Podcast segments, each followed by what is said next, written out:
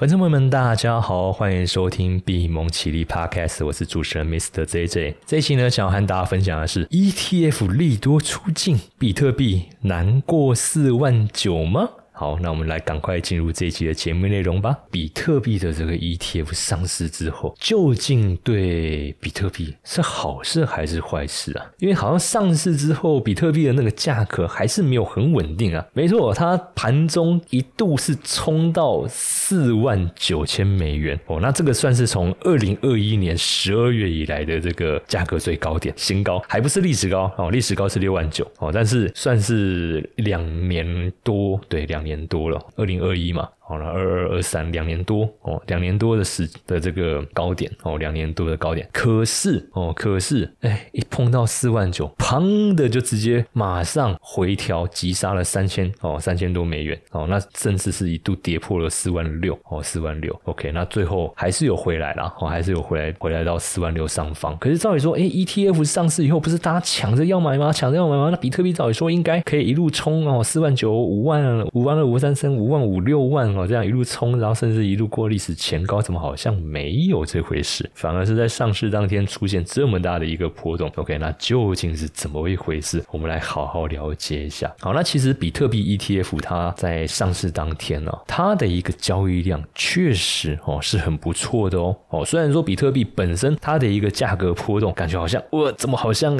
哇这个上冲下洗哦，多空双八，那把整个比特币网络搞得哦七荤八素哦，那根据一些啊链上数据的那个平台分析啊，在当天呐二十四小时之内哦，整个加密货币全网爆炸金额累计是高达二点二亿美金哦，那大概有八万多名的投资人是遭到清算哦，那怎么会这样子哦？怎么会这样子？那可是 ETF 上市的当下哈，因为这次 SEC 哈，就这个美国证券交易委员会，他们是在十一月十一号哦一次批准了十一档比特币现货的 ETF 嘛，OK，而且是。批准就开始直接正式交易哦，正式交易。那第一天第一个交易日哦，就他们。这些 ETF 上市以后的第一个交易日，整个交易量就已经超过了四十六亿美元。那其中排名第一的哦，当然还是 GBT GBTC，就是灰度的这个 GBTC 哦，因为它终于好不容易被它顺利转正哦，从原本的只是一个信托基金哦，可以顺利转成这个 ETF，不再有那个贵贵的手续费跟那个该死的闭锁期，六个月，我天哪！好，那没办法，以前真的就只能靠这一个哦，但是现在有 ETF。了哦，基本上就可以顺顺的哦，有一个比较好的一个流通性。好，那在交易日第一天哦，GBTC 它这个交易量基本上就占了一半以上哦，是高达二十三点二亿美元哦。然后贝莱德的哦，贝莱德的这个 IBIT 呢是十亿美元哦，十亿美元算排在第二。然后富达的这个 FT，sorry FBTC 呢是七点一亿美元。那整个交易量哦，整个交易量是排名在这十一档里面的第三名哦，第三名。那这个交易量哦，这个。交易量到底算不算高哦？到底算不算高？坦白讲，如果跟当年哦，二零二一年比特币期货 ETF 上市的那时候来比较的话，其实是很高的哦。因为二零二一年十月的时候，SEC 同样就是批准了那个比特币的这个期货 ETF 哦，就是 BIOT 哦，现在还挂在上面。就是如果粉丝朋友们有兴趣的话，可以去了解一下，好，输入这个 BITO 哦，可以去了解一下它那个价格状态，还有它这个。产品的这个规格，好，那当时上市的时候，哦，当时上市的时候一样，第一个交易日，它的交易量就突破了十亿美元，哦，突破十亿美元。那如果以 ETF 的一个发展过程来算的话，哦，ETF 这样发展的一个状态来说的话，哦，首日有能有十亿美元的这个交易量，算是相当成功的，哦，算是相当成功。当时二零二一年是只有它一档，哦，只有它一档，好，所以它一档就有十亿美元的交易量。那这一次是十一档同时在市场上上市，那因为每一档又都一样，哦，就都是比特币现货 ETF，所以在同时是这样启动一个交易的一个状况之下，贝莱德，哦，贝莱德那个交易日交易量，哈，第一天还能够有突破十亿美元。这个其实已经算是打平记录哦，整个算是已经打平记录。OK，那后续能不能持续的哦带来这样子的一个增量哦？那当然市场是还在观察哦，市场还在观察。那当然就会有一些声音提质疑说，嗯，那难道全都是买进量吗？难道不会是有一些是这个以前早期的这个灰度的部位哦去做一个抛售，然后改去做这个其他 ETF 的一个转换？好，那当然也有可能哦，当然也有可能。OK，但是一些分析师他们就有提到说，基本上这些 ETF 的一个需求哦，这些 ETF 的需求肯定哦，肯定后面还会有持续性的一个资金的一个涌入哦，因为第一天交易了哦，第一天交易基本上大家都是预期说，可能就是这些发行单位他们自己的这个种子基金哦，种子资金哦来去做这一个购买，但是哦，但是呢，很多散户哦，很多散户。也在当天 哦，也在当天冲进来，也就是我们讲的所谓那种草根力量哦，或是我们讲这个散户的力量哦，或者说社群力量哦，这个我觉得就有各种说法了 哦，各种说法。OK，因为在上市当天哈，其实我相信很多美国哦，美国的投资人哦，美国投资人没有在没有在直接做加密货币投资的的投资人哦，他们看到这个 ETF，肯定也是会把握这个机会哦，会把握这个机会要来参与这样子的一个行情，因为我们都知道比特币接下来四月马上就要减半了哦，四月马上就要减半了。那基本上减半它本身就是一个供给减少的一个状态。那这个供给减少的一个情况之下，比特币的价格哦，当然哦有机会是再进一步的往上走。好，所以像阿克女股神哦，它基本上就是比特币算是我们讲到是死多头也不为过了。那他们自己也有发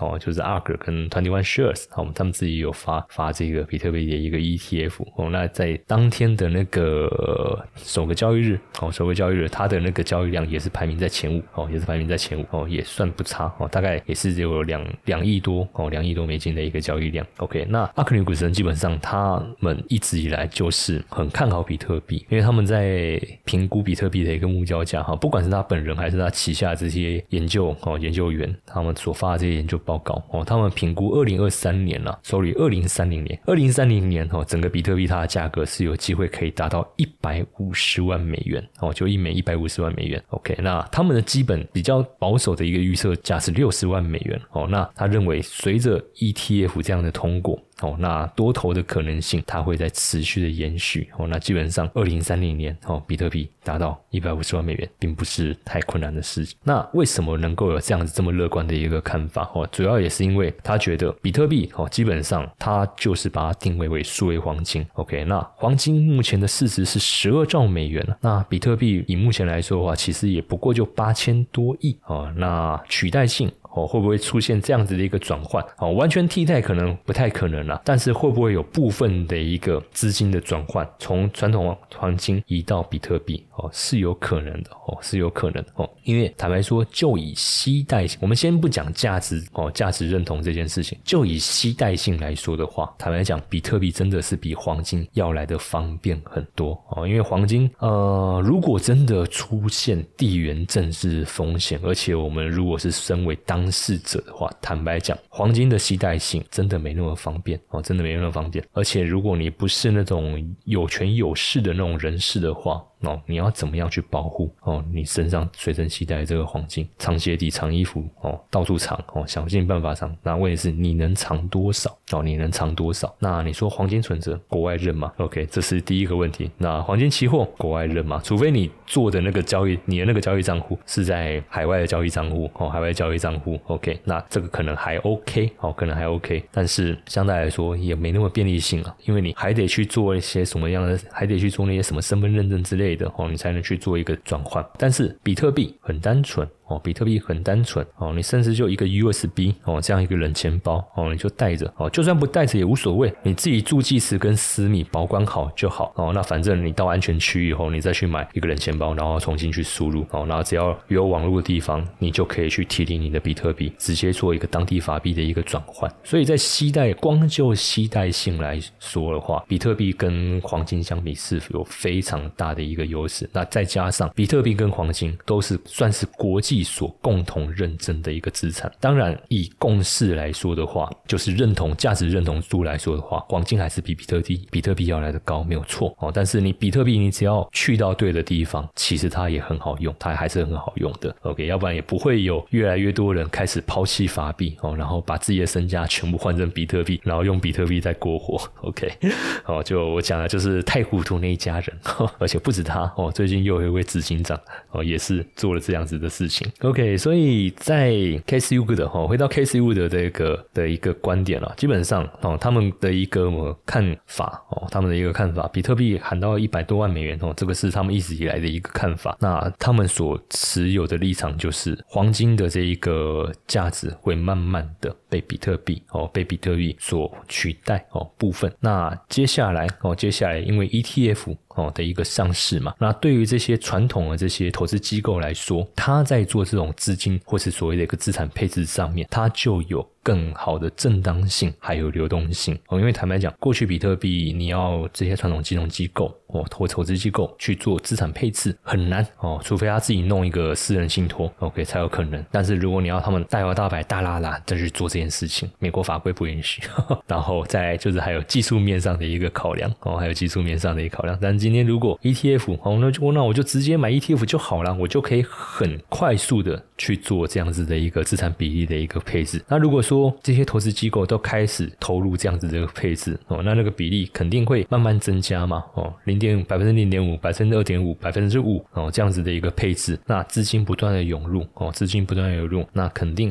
会对比特币的这个价格哦带来一个上涨的一个效应。所以这个是 KSU 的哈认为他所评估的一个点哦。你知道比特币也能像 ETF 一样一样轻松存吗？比特币的减半行情即将来临，你也想要跟上这一波热潮吗？我将会针对比特币如何聪明存出一桶金来开一堂线上课程。我将会和大家分享为什么不能透过2024年的减半机会，还有华尔街为什么正在拼命的存比特币，以及居然有比平均成本法更聪明的存币策略。如果呢你也对这个议题感兴趣，欢迎报名这场免。免费的直播课程，点击资讯栏链接直接登记，或者是加入我们的官方 LINE 小老鼠 iu 一七八，输入关键字 AI 取得报名链接，一起来迎接比特币的牛市行情吧！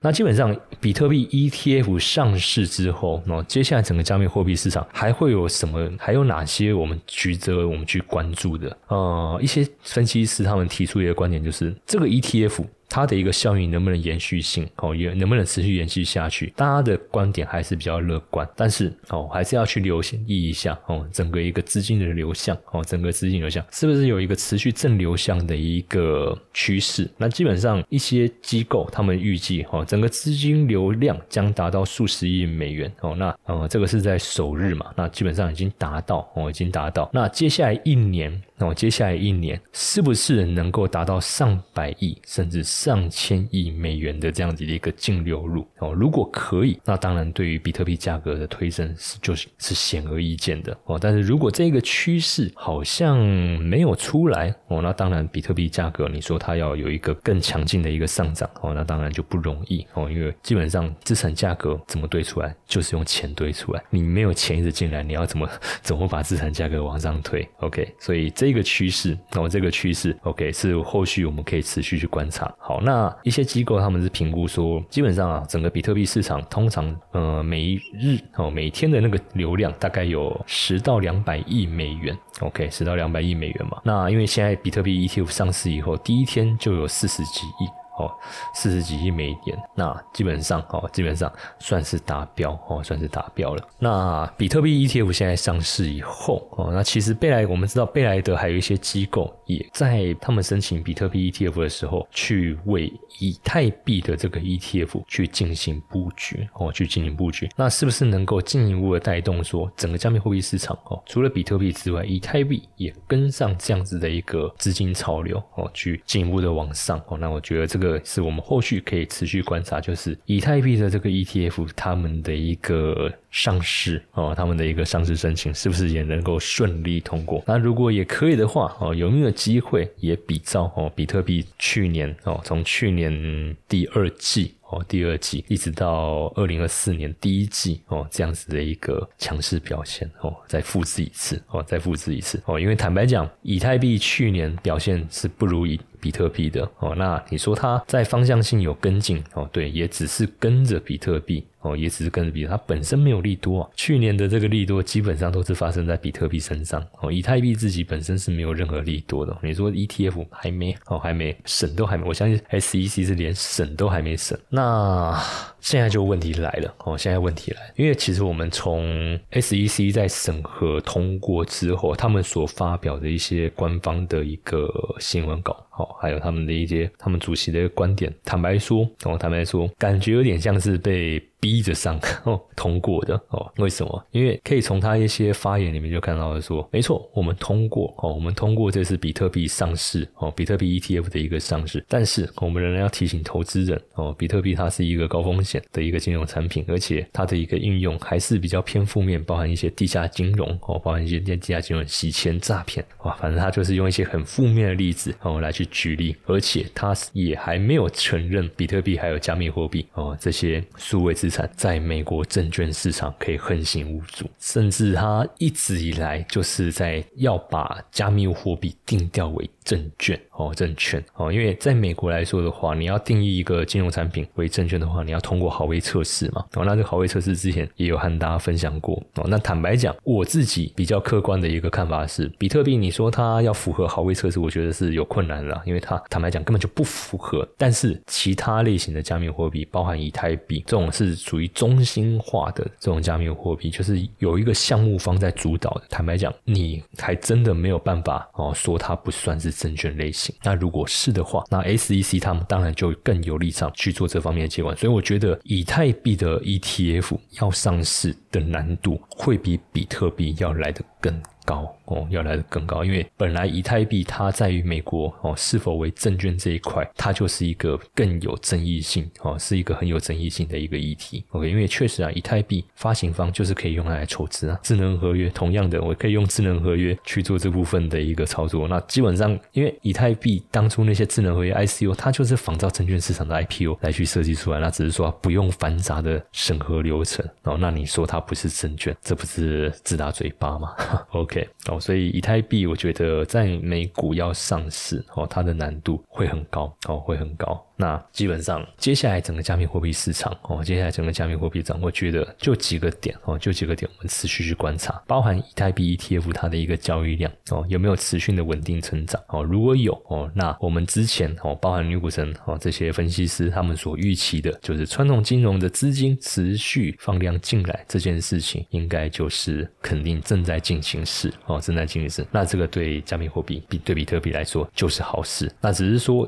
这个资金增量哦，它什么时候开始会有一个明显的一个效益进来？我觉得可能上半年你说它有很明显的一个效益有困难哦，有困难，因为就以现在的一个总体经济的一个局势来说，联总会今年会降息没有错哦，没有错，但是我觉得上半年降息的那个几率可能开始会降低哦，因为如果一些地缘政治的一个冲突哦没有获得很好的解决的话，那联总会他们是有理由。可以。不要那么急着降息的 哈，它可以等到这些冲突对通膨影响真的已经晚消失以后哦，它再来执行降息都可以哦。那如果他们把降息延后，那是不是也会导致资金哦流入加密货币市场的这个效应也跟着延后？比特币哦，比特币它的一个行情，它就只能靠着减半这件事情来去做后续的一个推动哦。那坦白讲，减半你说它要马上大涨哦，也不是哦，因为从过去的一个数据来观察，基本上减半发。生之后，它会有一个上涨趋势，但是它也不是一次到位哦。基本上减半之后的高点都是发生在减半之后的一年，所以我觉得四月，今年四月到明年四月才是我们接下来要观察的关键。而且我觉得今年下半年比特币行情应该会有一个非常剧烈的变化。OK，那我们就好好的拭目以待，好，好好的拭目以待，看看接下来比特币它会怎么发展。哦，那我自己当然肯定还是乐观其成了。哦，我虽然说不像 Cassie 的女股神那么乐观哦，但是 ETF 的上市这件事情，就传统金融资金的一个增量这件事情，我是认同的。哦，我是认同，而且我觉得是有机会哦，是有机会哦。要不然贝莱德他们花那么多功夫哦，然后不去推哦，不去推他们这个产品，让他们每次花这么多功夫来让这个产品在美股上架干什么？哦，还要跟 SEC 这些官员们去这边周旋谈判啊？那最后还。得迁就他们哦，从实物申购改成现金申购。你看他们就是为了要上市这个产品做了多少让步？那如果后面不能为他们带来他们所想要的那个利润，他们何必做到这个程度呢？OK，所以我自己个人是不担心说 ETF 后面就没人理会哦，因为只要比特币价格一直涨，后面一定询问的声音会越来越多，越来越多。等到哪一天，当你发现你割。隔壁的同事哦，甚至你隔壁的邻居，平常是连投资都没连投，都都没在投资，然后就开始问你说：“哎，那个比特币的 ETF 该怎么买？”的时候，你就知道协同理论了，这就是所谓的差协同理论了哦。就连路边差协同都可以讲出一一口好好投资标的，那你就知道整个哦市场。哦，是一个进入一个非常热络的状态。那我相信 ETF 哦的一个上市，后面一定能够带来这样子的一个效应。那只是说发生的时间点早还是晚，是第一季还是年终还是下半年？所以我觉得我们自己哈。还是自己先做好准备哦，自己先做好准备。反正 ETF 现在上了嘛，那我们对我们来说，我们的选择就多一个啦。看你要用副委托，还是自己再开一个美股券商，都可以哦，都可以。反正就你如果真的很懒得啊，就透过加密货币这种平台技术来去做加密货币的直接的一个买卖的话，那当然这个是就是一个新的方式哦，可以让你参与接下来比特币的一个行情。但是我觉得，如果说嗯，你可想要。你愿意再多花那么一点点时间，那个时间坦白讲也不会太难，大概就是你去熟悉一个新的网购平台，那只是说你买的标的不是什么三 C 产品或是 家电用品，你买的标的是比特币加密货币，哎，那其实流程是一样的哦，流程是一样的。那后面这就看说你要用什么样的方式去累积你的这种加密货币这类型的这种数位资产哦，因为像我自己双币投资嘛，真的是分享到笑到开开怀，因为像。尤其是在前几个礼拜，就是也不是说前几个礼拜，就是 SEC 他们在要审核这个比特币的这个段时间，比特币它的价格波动非常大。哦，那坦白讲，一些传统的一些比特币的那种交流交易的那种群组，都一直在非常战战兢兢的盯着那个波动的变化，因为不是大涨就是大跌。可是对我来说，那是一个非常非常棒的获利机会哦，尤其是你过去如果你有投资过选择权 option 这样经验的投资人的话，你一定能够理解我在讲的，因为当他。比特币价格波动异常放大的时候，啊，比如说可能一天五趴以上，甚至达到九 percent、十 percent 这样子的大波动的时候，我们在我自己在用那个双币投资的那个工具，它 U 币的收益率会比平时还要再高出一倍到两倍，而且基本上你说它会有什么样的问题？不会。哦，因为双币投资这个工具，基本上它是属于实支实付，你投多少 U 币下去，它就是给你多少的回报。那回报只有两种，一种它就是看你投入多少 U 币，让你去买等值的比特币。那第二种就是。他看你投入多少 U 币，那他去换算你持有这个部位的天期，给你一个 U 币的被动收益。基本上这样子的一个模式哦，这样的模式很稳定哦，稳你就是 我把加密货币做到跟那种纯高股息 ETF 一样稳定的那种那种操作模式，那收益率甚至我觉得比高股息 ETF 或是美债都要来得好哦。因为以美债来说，高股息那一年大概百分之五、百分之七哦，算是很不错的。但是以双币投资来说，的话，它的 U B 率收益率，坦白讲，光就那几天大波动的这种收益率啊，我就讲年化哦，年化那种收益率都可以达到五六百哦 percent 哦，五六百 percent。OK，那也不用说你真的要持持持有一年，请你持有两三天哦，你持有两三天，你就可以很快回收到你的一个 U B 的这种利润。OK，所以这个工具我觉得是蛮棒哦，而且使用上也不难哦，使用上也不难哦，因为像我自己在分享，我们自己的同学哦，很多也都跟着我这样子去练习。操作，哎，他们自己做哦的成果也都非常好，而且有些做的还比我好。OK，我就觉得啊不错哦我觉得做教学做分享就是最大的成就，就是看到跟你学习的人他能够做的比你好。我觉得这个是最大的成就。OK，所以如果说各位粉丝朋友们，你对于这样子的一个操作工具、双币投资这种工具，你想要进一步了解的话，哦，那我都是有整理一些免费的教学资源，包含一些免费的试听课，那你可以透过我们的官方赖来索取。哦，那我们的官方赖你可以在赖好友里面搜寻小老鼠 iu 一七八，官方赖名称叫做 A Money 知识生活家。你在我们的讯息栏里面输入 AI 哦两个字，你就可以取得这些免费的教学资源。好，那我们这期节目就到这边谢谢大家。Hello，大家好，我是闭蒙奇力主持人 Mr. JJ，感谢各位对我们节目的一个支持。那我们新成立了一个 Discord 群组，在这边邀请各位的一个加入。那这个群组呢，我们将会把它经营成一个加密货币投资资源的整合平台。除了时下的一些热门平台使用心得跟评比之外，还会帮大家整合重要的市场新闻与动态。当然，也会定期帮各位更新专业机构他们研究报告的一个解读。那我自己个人呢，未来也会在群组里面规划开办一些非公开的课程程。资源将会相当丰富，所以非常期待各位的加入哦！加入的方式只要在赖好友搜寻小老鼠 iu 一七八，进入我们官方赖 A Money 知识生活家，在我们的讯息栏里面输入 DC 就可以取得加入群组的连接喽。